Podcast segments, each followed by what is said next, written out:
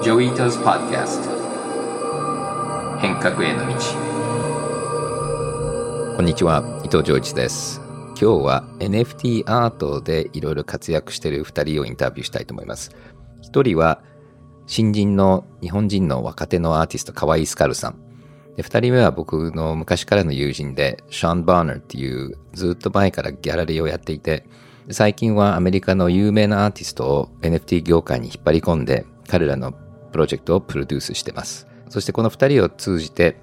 まあ、若手の特に日本のアーティストがどういうふうに NFT 業界に入っていって、で成功するとこまでのいろんな視点を聞きたいと思いますし、ショーンはかなりベテランのアート業界の人で、最近の話題になってるアーティストたちは、まあ、プロがどういうふうにこの業界に入ってくるか、二つちょっと違う視点なのですごく面白いと思います。で、まず最初は河合スカルさんのインタビューを聞いてください。今日はとってもスペシャルなゲストがいます。最近 NFT 業界ではとっても話題になっているアーティスト、河合スカルさんです。よろしくお願いします。よろしくお願いします。河合スカルさんは僕はシャン・バーナーって言って、元ギャラリーオーナーで、例えばシェプルフェリーのオベイとかやってる結構 NFT アートの業界では有名なやつなんだけど、彼に2月15日かなにこんなのあるよっていうのを紹介してもらって、そこからちょっと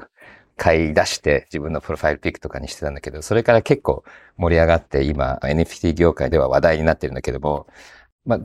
Twitter で少し見てすごくやっぱりストーリーが面白くて NFT アーティストってアートももちろんそうなんだけども、そのストーリーが面白いっていうことがすごく重要なので、ちょっとその自分の自己紹介とストーリーを教えていただけますか？現在はアーティスト活動をしています。で、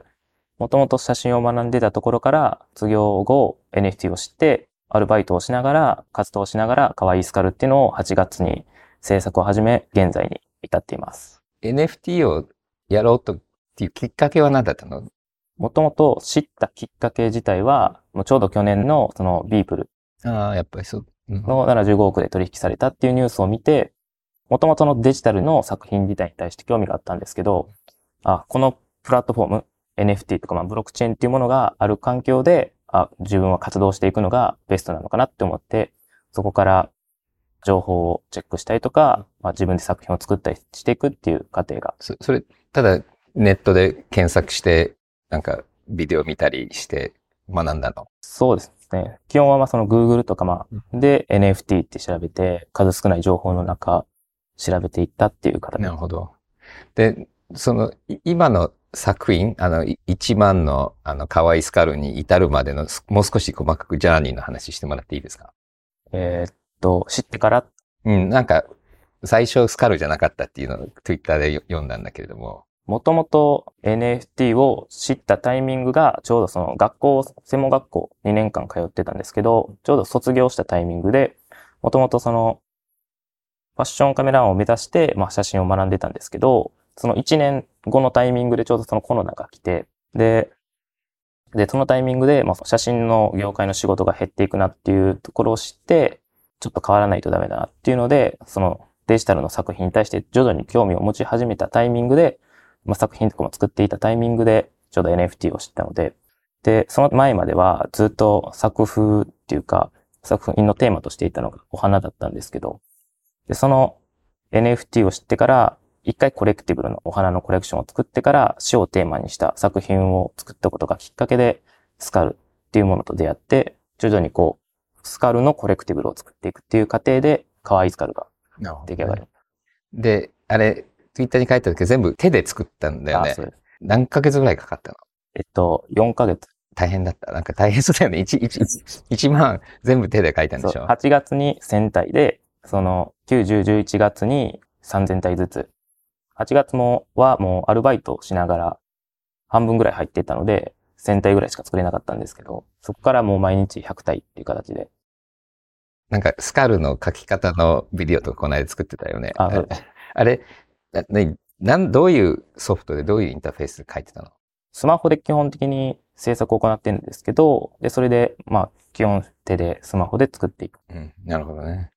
で、それ、手でやろうと思ったのは、ストーリーとしてすごく面白いんだけども、それはなんか、それが美学だったのそれとも手でやるってあんまりいないよね、一番こう手で作る人って。まあそうです。基本プログラムとか使って generative っていう形で作っていくんですけど、まあもともとまあそのコレクティブルっていう作品を作っていこうっていう過程で、でも僕はプログラムの技術とかがまああまり知識とかもあまりなかったので、1万っていう数を作っていくってなると、まあ手でやるしかなくて、で、その僕はもともとドットの前からピクセルの作品を作ってたんですけど、で、まあそのピクセル自体が自分がそのデジタルに依存しているっていうのを表してて、そのもともと携帯電話は制作を行う前から10時間とか普通に見てたんで、だからもう普通にこう流れとしてもう制作を行える環境にずっといたっていうのがあって、まあ作っていったっていう形になりなるほどね。あと、これもなんか、あの、かわいいスカ、かわいいスカルサなの？スカルサなの？ど、どっちがいい？スカールさんでスカールさん。スカルさんが、花から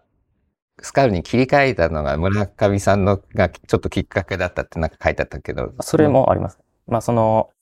一つ目の要因は、まあ、村上隆さんで、二つ目の要因がその、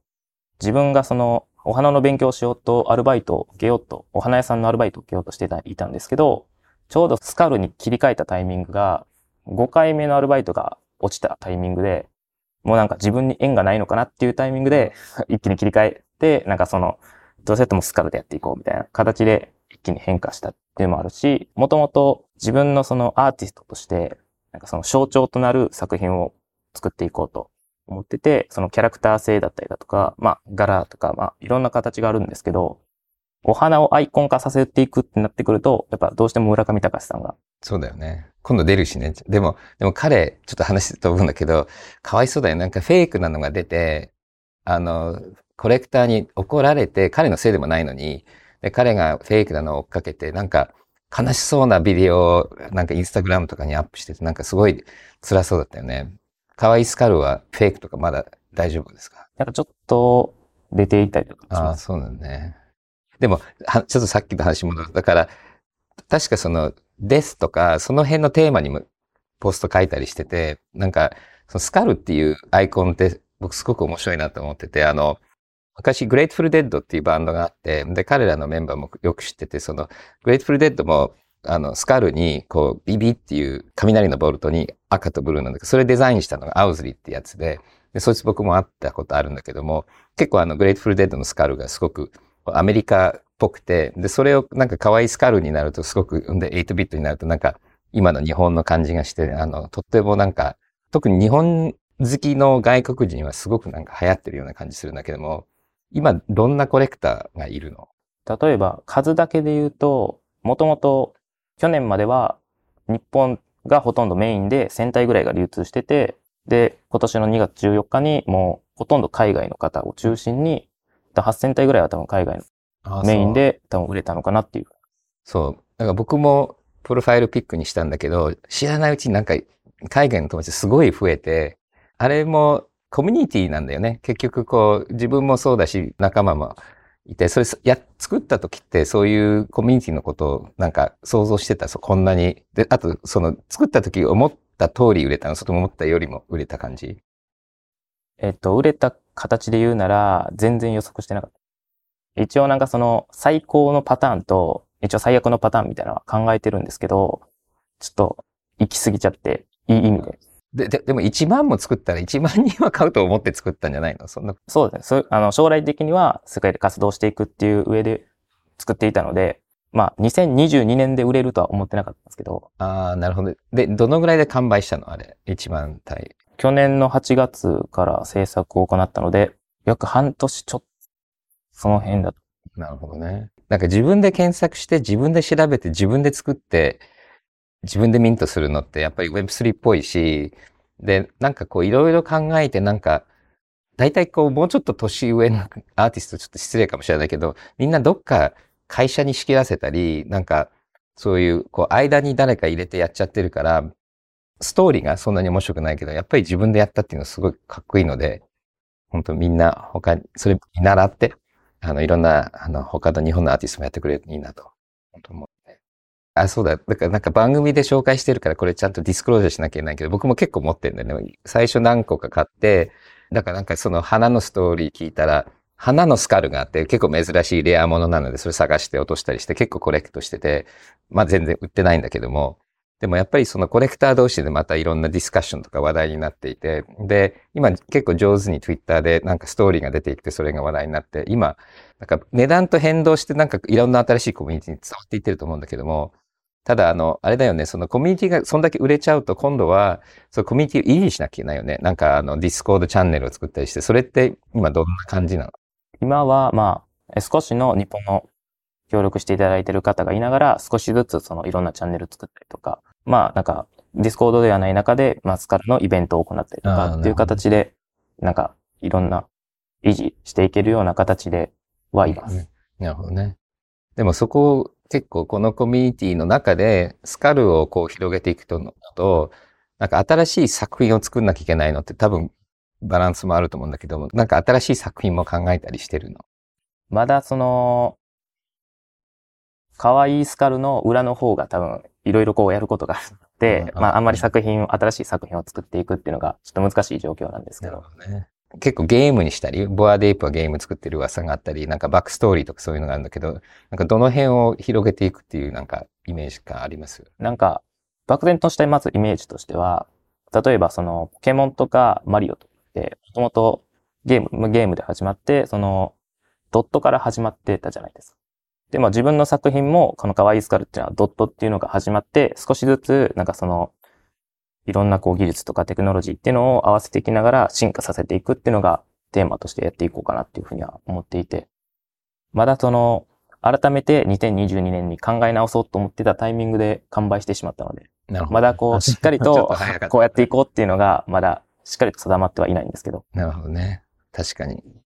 結構あの、 Bored Ape とか、 CryptoPunks で、まあトップで結構争う NFT プロジェクトなんだけども、著作権に対する姿勢が全然違っていて、で、もともとその、 Bored Ape は、買った人はそのコピー作ったり T シャツ作ったりしてもいいっていう使用権がついていて、で、クリプトパンクは結構制限されている。で、そのプロジェクトによっては、買った人がどこまで買った作品を使っていいかっていうのはいろいろルールがあって、そして僕もこの間、あの、このトレーナーのあの松田立樹さんの MMA、あの総合格闘技のファイターで、彼にイースで寄付して、自分のロゴのところに、自分のプロファイルピックに使っている可愛いスカールを送ったんだけども、後で、これって著作権侵害なのか、こう可愛いスカールさんとして、それはフェアな使い方なのかっていうのをちょっと聞きたかったんだけど、その辺のポリシーって何かあります？もともとその最初に発言していたことは、デジタル上ではもう保有しているスカルは、なんかそのいろんなこと何してもいいですよっていうスタンスで、利益目的ではなければ、そのリアルの世界でも、例えば服作ったりとかしてもいいですよっていうスタンスだったんですけど、ちょっと僕もその、いろいろこう、この新しい価値観が出来上がってきたりとかする中で、まあ、この考え方をちょっとずつどうしていこうかなっていうのを今考えている。うんうん、ね。まあ、僕の基本的なイメージからするとね、できるだけ使用権を与えてあげた方が、まあ個人的に面白いと思うし、最近よく NFT って誰でもコピーできるじゃんって言うけれども、僕らはやっぱりコピーできるとのものは NFT じゃない？で、そのコピーできないその関係が NFT だよねみたいな話してて、で、それをもう少し違う言い方ですると、例えばこれとこれ同じ、例えばニャンコがいて、で、一匹は本当に自分が飼ってたニャンコで、もう一匹はほぼ見かけもコードも同じニャンコなんだけれども、やっぱり自分は愛してるにゃんこ欲しいよね。誰かが代わりにあげたって言ったら嫌だっていうのと同じ。ただ、愛がない人だったら、どっちの何個でもいいわけなので、だからやっぱり NFT の価値っていうのは、僕がもうずっと愛してきた、このプロファイルピックの可愛いスカールは僕のだって言えるのが、僕はその NFT の価値だと思って、それ誰かがコピーして、で、なんかこう応援してくれてるのは、それはその僕の買ったプロファイルピックを応援してくれてるのと同じで、で、ちょっと違う言い方で言うと僕、あの、タイの NFT のアーティストの作品買ったんだけど、結構高く買って、でもすごいかっこいいんだけども、彼はすごいたくさんいろんなとこで発表してるのね。でも下にそのオーナーは伊藤浄一だって書いてくれてて、だからなんかスポンサーみたいな、パトロンみたいな感じになってくると、なんか結構本当のアーティストとそのパトロンの関係になってくると思うので、それがなんとなく一番純粋な NFT かなっていうのは個人的な意見だあとはだから、そこでまたコミュニティになってくるんだけども、やっぱりコミュニティの中で、本当にあの、可愛いスカルをずっと使っていこうという人たちと、多分お金儲けの人たちも両方いるよね。で、それがみんなディスコードに入ってきて、なんかこういろいろなんで上がんないんだとか、なんか文句とか出たりしてる？そうですね。最初は、例えば、なぜロードマップがないんだというところとか、なぜ何もしないんだみたいな感じなことで言われたりとかは一応しました。なるほどね。あんまり助けてくれる人まだ出てきてない。いや、結構ちゃんと応援してくれてる方は結構いらっしゃる。なるほどね。Twitter では結構 NFT スカルアーミーだっけ？なんかタグで、ああ、そう。あとスカルの人たち同士がフォローするとか、なんかそういうブランドができてきてる。ちょっとずつですけど、そういった形はできていると思い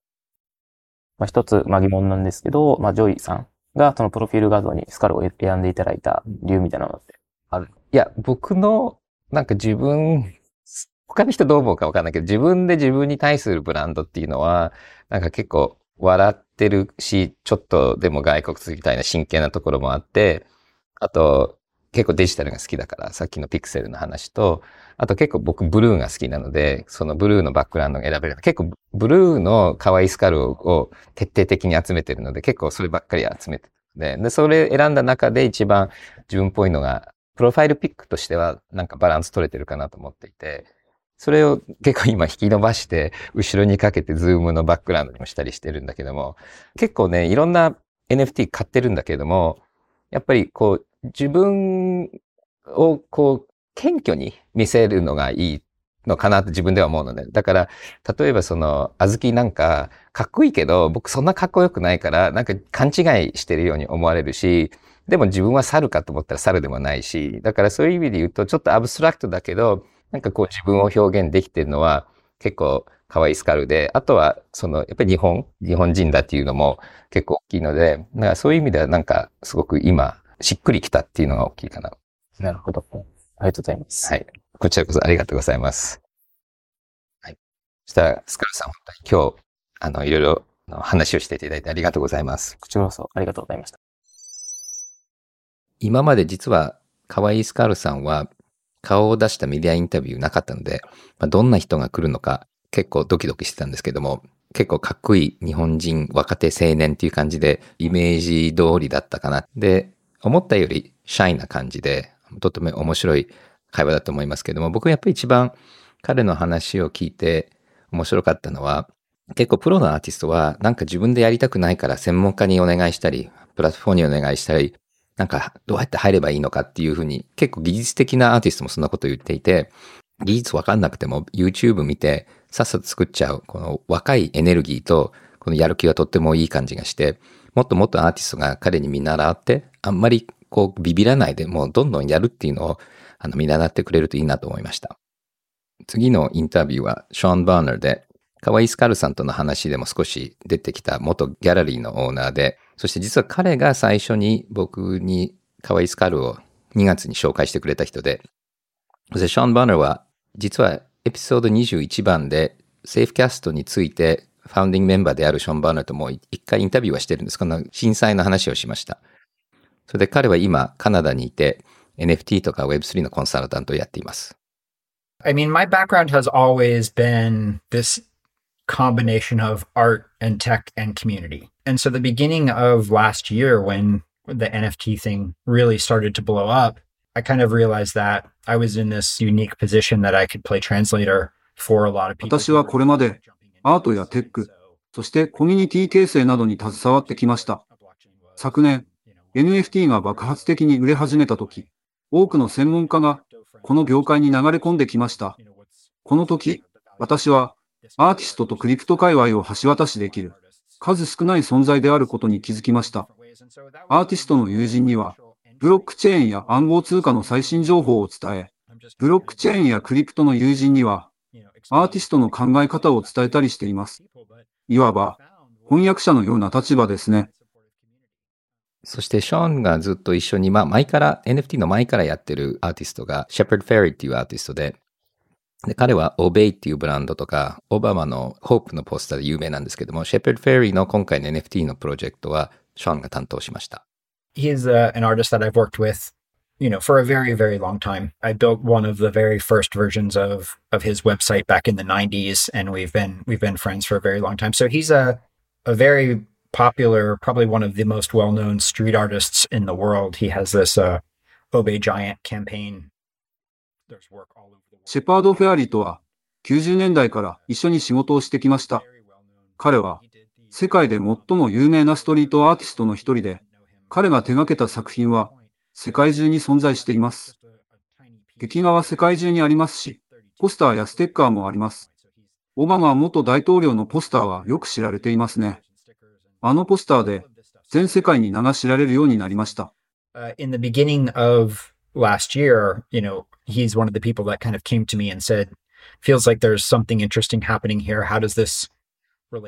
昨年の初め、彼は私に相談を持ちかけてきました。どうも面白いことが起こっているようだ。これまでの創作活動と何かつなげられないかと、そこで NFT やジェネレーティブアートで何が起こっているかを調べ、この技術を使って作品が作れないか試行錯誤を重ねました。この技術を使うことで、これまで不可能だった創作活動が可能になるかを確かめたかったのです。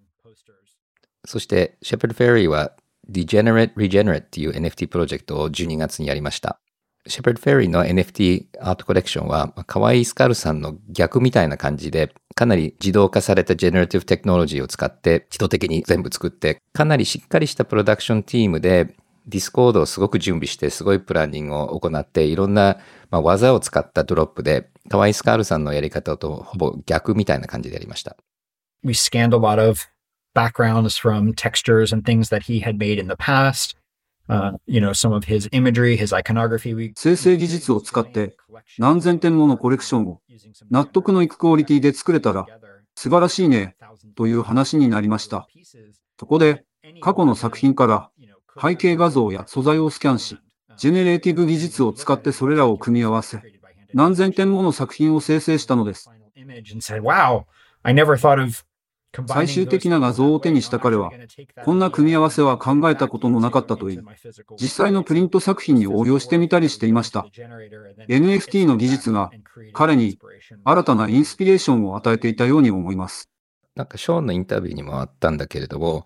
Degenerate Regenerate のピースっていうのはすごく本人が全部手で書いたような感じになって、で、ショーンの話も出てたように、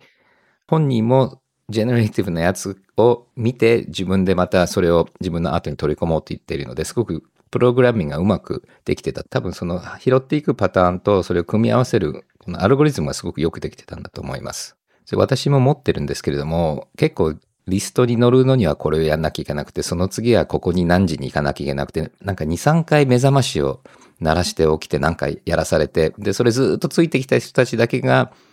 事前のミンティングができて、それで僕も手に入ったんですけども、そしてまあかなりすぐ売り切れて、ただその時にちょうど確かあのアディダスの NFT も同じ時期に出て、あのオープンスインが止まったりいろんなトラブルはあったんですけども、まあ結果的にはすごい大反響で、そして今でもセカンダリーのマーケット、オープンスインなんかでも随分売られていて、今日のボリュームも多分1.2イースぐらいあるのかな。で、で、次はショーンに一番難しかったのは何だったっていうことを聞きました。What do you find the most challenging right now in doing projects like this? there's a lot of I'll call them investors, maybe people who are coming into this from flipping crypto coins or NFT 収集家の中には投資気質な人が一定数います。彼らはもともと暗号通貨の取引で一夜にして何倍もの利益を上げる世界から来ていて、アーティストのことはほとんど理解していません。芸術にはそもそも興味がないんです。ただ何かを買って、その次の日に10倍の値段で売りたいだけなのです。これではアーティストに大きなプレッシャーがかかってしまいます。僕はアーティストに伝えています。あなたを常にサポートしてくれるファンのことを常に考えてください。投機目的で最低落札価格のことばかり気にしている人ではなく、とね。そして次は彼に社会的な意義、ポジティブなインパクトがこの NFT って何かあるかっていう質問をします。And do you think that NFTs will have some positive social benefit or impact? And what, what do you, if so, what do you think that is? Yeah, I mean, I, I hope so. What we're seeing at the moment is artists and creators suddenly having much more money to play with than they could have before. And I think that artists NFT の人気によって、アーティストやクリエイターが、これまでにないほどの大金を手にするようになりました。彼らが、大金を手に、どのような動きをするのかみんな見守っていました。蓋を開けてみて分かったことは、アーティストは、お金をただ受け取るのではなく、他のアーティストやプロジェクトに投資しているということでした。彼らは、自分たちが望むクリエイティブな未来を築こうとしているのです。これまで、大金を手にしていた金融マンなんかに比べると、とても面白いお金の使い方だと思います。アーティストが経済的な力を持つことは、とても重要な意味を持つように思います。前は、この為替、円とイースとかドルとイースが動くと、アートも動いてたんですよね。だからどっちかというと円でみんな換算してたんだけれども、最近はイースはもう安定してて、で、イースをたくさん持ってるアーティストは、0.1イースじゃんとかいう感じで、イースの単位でアートを考える。NFT の業界、特にこのアーティストの間では、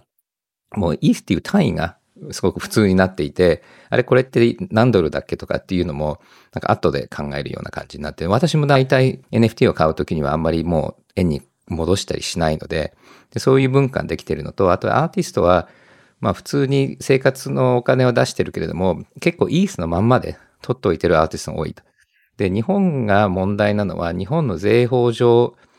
現金化してないトークンもそのまま税金かかっちゃうので、その法律を変えない限り、すごくアーティストに対しての課税が、の特にそのイースのまま残してる人たちの課税っていうのはすごいひどいので、それが変わると随分変わるけど、海外の方がイースのまんまで、いろいろ動かしてる人が多いんじゃないかなと思います。最後は、日本の NFT の可能性についてお聞きします。Japan's style? is really popular in the kind of overall NFT world. Like, I think that this is a, an aesthetic that people are very much drawn to. And I think Japan, from the outside world, is always perceived as this very futuristic, you know, super, super ahead of the curve kind of place. And um, I think it, it's fun. NFT の世界では、日本的なスタイルがとても好まれる傾向にあります。外から見た日本は未来的で 時代の最先端を行く国とされています。日本に住んでいると、まだ球体依然とした部分もありますけどね。これまでは多くの外国人が日本をテーマにした作品を発表してきました。これからは日本のアーティストがこれに触発された作品で、これが本物の日本だと示すことで、新たな潮流が生まれるような気がしていて、とてもワクワクしています。looking forward to seeing how that happens. はい。まあ、二人の話を聞くとだいぶスタイルが違うっていうのは多分わかると思うんですよね。で、そういう意味で言うと今までのリアルワールドで結構有名だった、結構ブランドがあるアーティストがどんどん入ってきて、その中ではネイティブの Web3 になっていける人たち。それと、カワイスカルさんみたいに、まあ、新人が入ってくる。他で言うと、例えばゾンビズーキーパーの草間恵美さんと息子とかそういうのも出てきて、で、彼らもかなり成功しているので、で、それがまあどういうふうにこれからコラボレーションしていくとか、で、それに対してそのコミュニティがどう反応して、で、新しい NFT のバイヤーとか、で、ショーンが言ってるようにアーティストがまたアーティストに投資してるので、どういうふうに進化していって、どういう新しいアーティストが増えてきて、で、この最初のちょっとゴールドラッシュみたいな時期が終わるのか、それか NFT がどんどんどんどんマーケットして広がっていくのか、このあたりが僕もすごくどういうふうになるか考えながら自分も参加しています。はい。次はニュースのセクションです。テスラの CEO、イーロン・マスクから買収の提案を受けたツイッター社が、買収防衛策であるポイズンピルを導入することが明らかになりました。マスク氏は、ツイッターの可能性を解き放つとして、全株式を取得し、非公開化を求めていました。今週のトップのニュースはやっぱりテスラの CEO のイーロン・マスクが Twitter を買収しようっていう話で、でもちょっと前からいろいろニュースが出ていてじりじりと株を買ってたり、ボードメンバーのオファーしたとかしなかったとか、そのボードメンバーの話もちょっとニュースが Twitter から出てるのが遅いっていうので、一部株主の間で訴えるんだの話も出てたし、でもやっぱりポイズンピル、これは買収するののブロックがあったって噂出てたのが確認されたんだけども、ただそういうポイズンピールあって買収されないってされても、アメリカはすぐ株主訴訟が起きるので、まあ、Twitter はこれでセーフっていうわけではないんですけども、ただまたすごいのは、やっぱりイーロンは Twitter ですごいフォローが多いので、Twitter 上でいろんなやり取りして、オファーはこれだとか、Twitter は違うだとか、あとはこの値段だったらいいじゃないかっていう人が大手株主が言ったり、で、すごい謎なのが、ジャスティン・サンっていうトロンのファウンダーが、じゃあ自分は60ドルで買収してもいいっていう、こう Twitter 上でなんかこういう売買の話やり取りしていて、Twitter としては結構ピンチな状態だと思うんですけども、まあでもこれは、まあ、ウクライナのニュースにみんな飽きちゃったのかどうかわかんないけども、こういうなんかニュースなのか遊びなのか、で、イーロンはトロールって言われていて、あの人をからかったり、まあ、遊びをして、まあ、世界一の金持ちになって、そして、えー、暇になっちゃって、もしかしたらこれは、まあ、イーロンの性格からすると、これは半分遊びでやってるような気がして、それをクリプトのコミュニティが面白おかしく見て、リツイートしてるような気もしなくはないですね。イーサリアムブロックチェーンは、これまで、ザ・マージと呼ばれるより電力消費の少ないプルーフ・オブ・ステークへの移行作業を行っていましたが、これの実施が予定していた6月からずれ込む可能性を明らかにしました。現段階では検証実験を行っており、移行は数ヶ月程度遅れる見込みということです。ずっとこのポッドキャストでも言ってるエネルギーのために悪いプルーフ・オブ・ワークから、まあ、1000分の1ぐらいのネガティブのインパクトがあるプルーフ・オブ・ステークに、まあ、今年の6月頃にはイー t リ r はコンバートするんじゃないかなっていう話は出てたんですけども、ちょっと数ヶ月遅れるっていう話なんですけども、で、これはもう去年から話は出ていて、今みんなが批判してる環境に悪いっていうところはこれで改善されるっていうので、結構アーティストとか特に期待してたんですけども、これがちょっと遅れると。ただだんだん近づいてきてるような感じはするので、今年中にできればいいなとみんな思ってると思います。Facebook を運営するメタプラットフォームズは、メタバースでの NFT 販売に、クリエイターから売上高の47.5%を徴収する方針であることが、ロイター通信の調べで明らかになりました。あのメタ、元 Facebook が NFT のマーケットプレイスを作るんだけども、なんと手数料50%だと。で、まあ、アップルが30%で言ってるのに対して、ザッカーマークとか高すぎるモノポリだとか言って怒ってるのに自分たちが、ね、NFT の50%って結構高いんですけれども、まあ、ただ何にも Web3 とか NFT わかんない人たちが Facebook で50%でやるのっていうのはおかしくないけれども、まあ50%は持たないんじゃないかなと思いますけれども、ただ着々とみんな NFT を取り扱いするようになってきてるので、Web3 はこのまま動くかなと。そして先週、ビットコインのカンファレンスがあって、そこもかなり大騒ぎになっていて、それで大手のウォールツイートの投資家とか、ピーター・ティールとかがかなりビットコインはこの1年以内に、まあ、世界のリザーブカレンシー、バックアップの貨幣になるんじゃないかなっていう予言をしたり、あとはストライクっていう会社がオンライン決済やってるショッピファイと提携して、オンラインはカード会社の通常の3%をゼロにして決済をやるという発表と、それとスーパーマーケットでやってるポスのあの NCR だとかと一緒に組んで、お店の中でもビットコインで払うこともできるし、手数料なしでドルで決済できるっていうので、着々と決済の方ではビットコインが普及しているのも見えてきてます。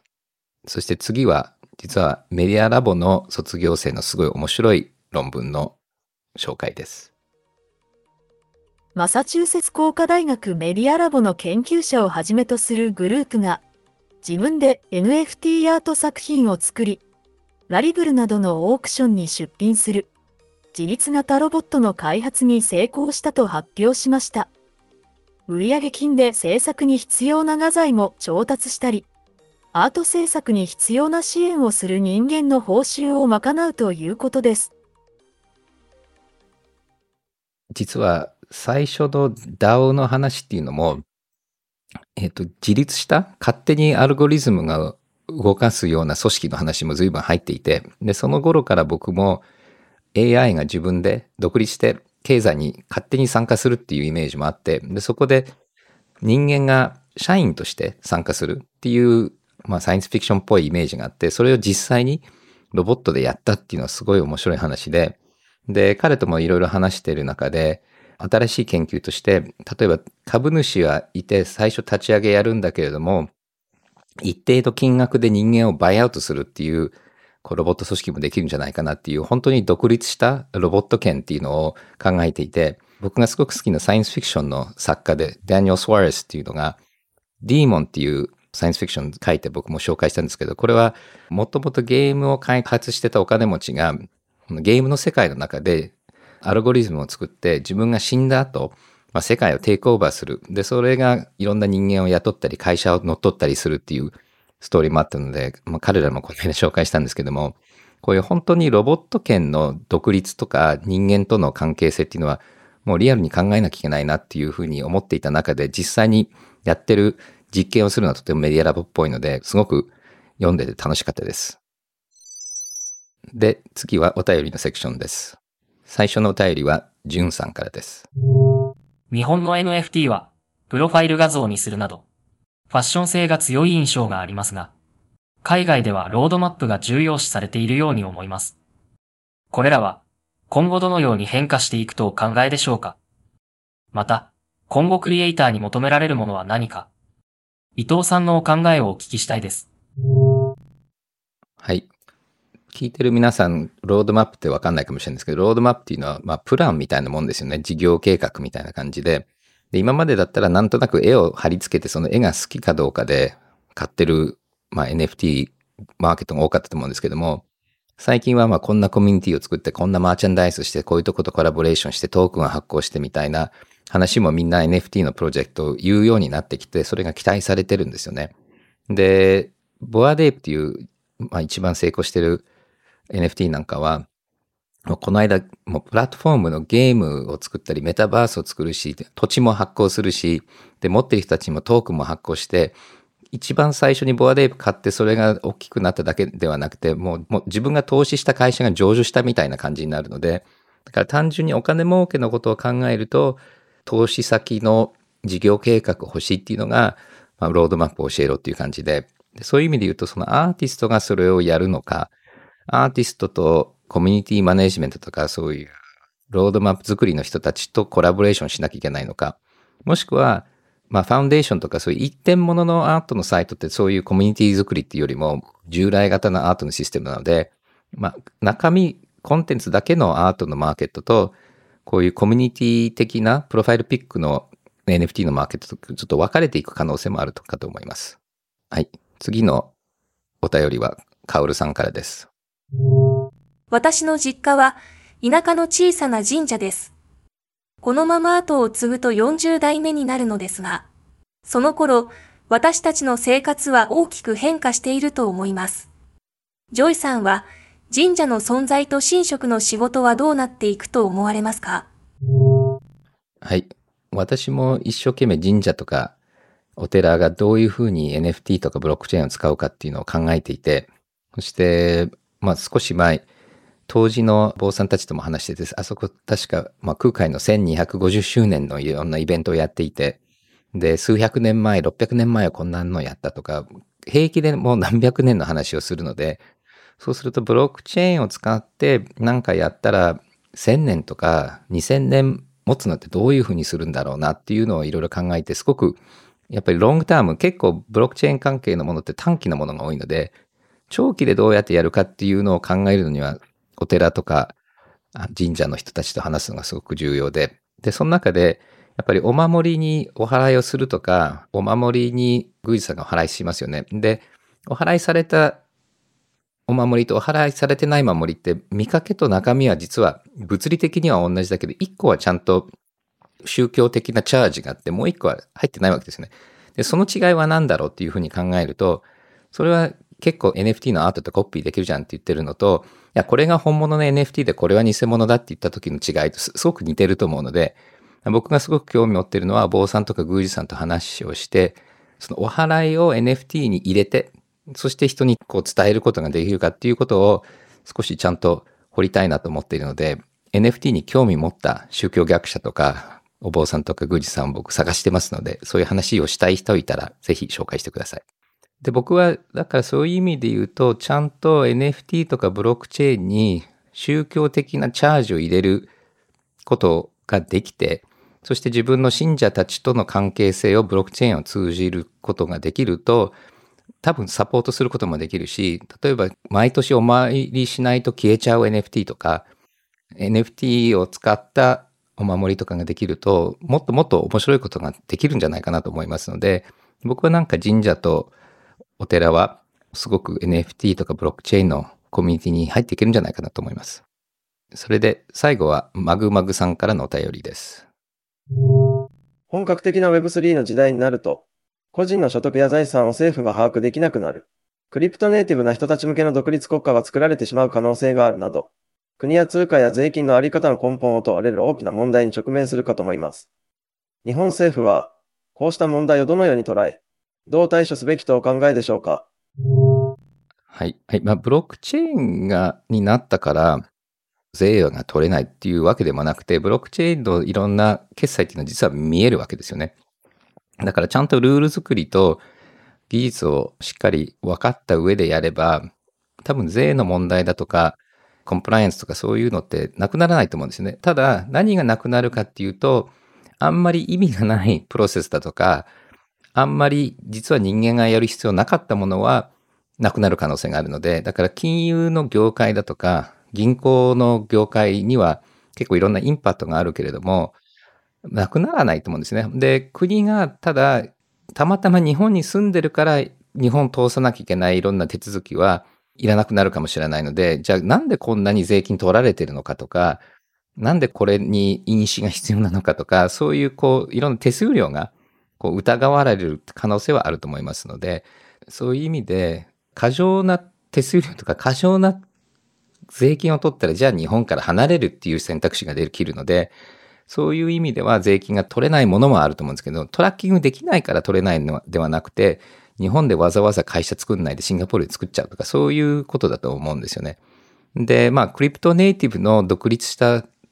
都市、まあ、独立した都市っていうのは、まあ、自分は物理的に日本にいると、日本にいるから使ってるものは多分税金ちゃんと払わなきゃいけないんだけども、じゃあ自分の資産運用を日本でやらなくてもいいんだったら、まあ、その税金は日本に入んないかもしれないですけども、だからそういう意味である種のビジネスはオフショアに行っちゃう。で今までは大企業はそれはできてたのが個人ができるようにはなるかと思います。はい。それで今週末、実は Neurodiversity のイベントがあります。Neurodiversity のサロンっていうのをこれから始めようと思っていて、それの一つ目です。それで私がずっと注目している自閉症の子向けのセラピーの方法で Floor Time っていうのがあって、それをアメリカで一番ちゃんと教えてる ICDL っていう学校の社長、ジェフ・グエンゼルを呼びました。町の保育の代表の松本里月さんとジェフと一緒にネロディバーシティとか教育の未来についてお話ししますので、ぜひジョインしてください。オンラインとリアルで参加もできますので、リンクを見てぜひジョインしてください。リアルで参加する方は子供も連れてこれます。皆さんもクールな Web3 の仕事したいですか？今週もいろんなクールな jobs を紹介したいです。デジタルガレージとこのポッドキャストのプロデューサーの PitPa、それと Dev Protocol、みんなフルスタックのデベロッパーを探してます。それとアリサさんのセガは Rust のエンジニアを探してます。詳細はこのポッドキャストのブログからリンクされているクールジョブズのページに行ってみてください。それでは今日はここまでです。また来週。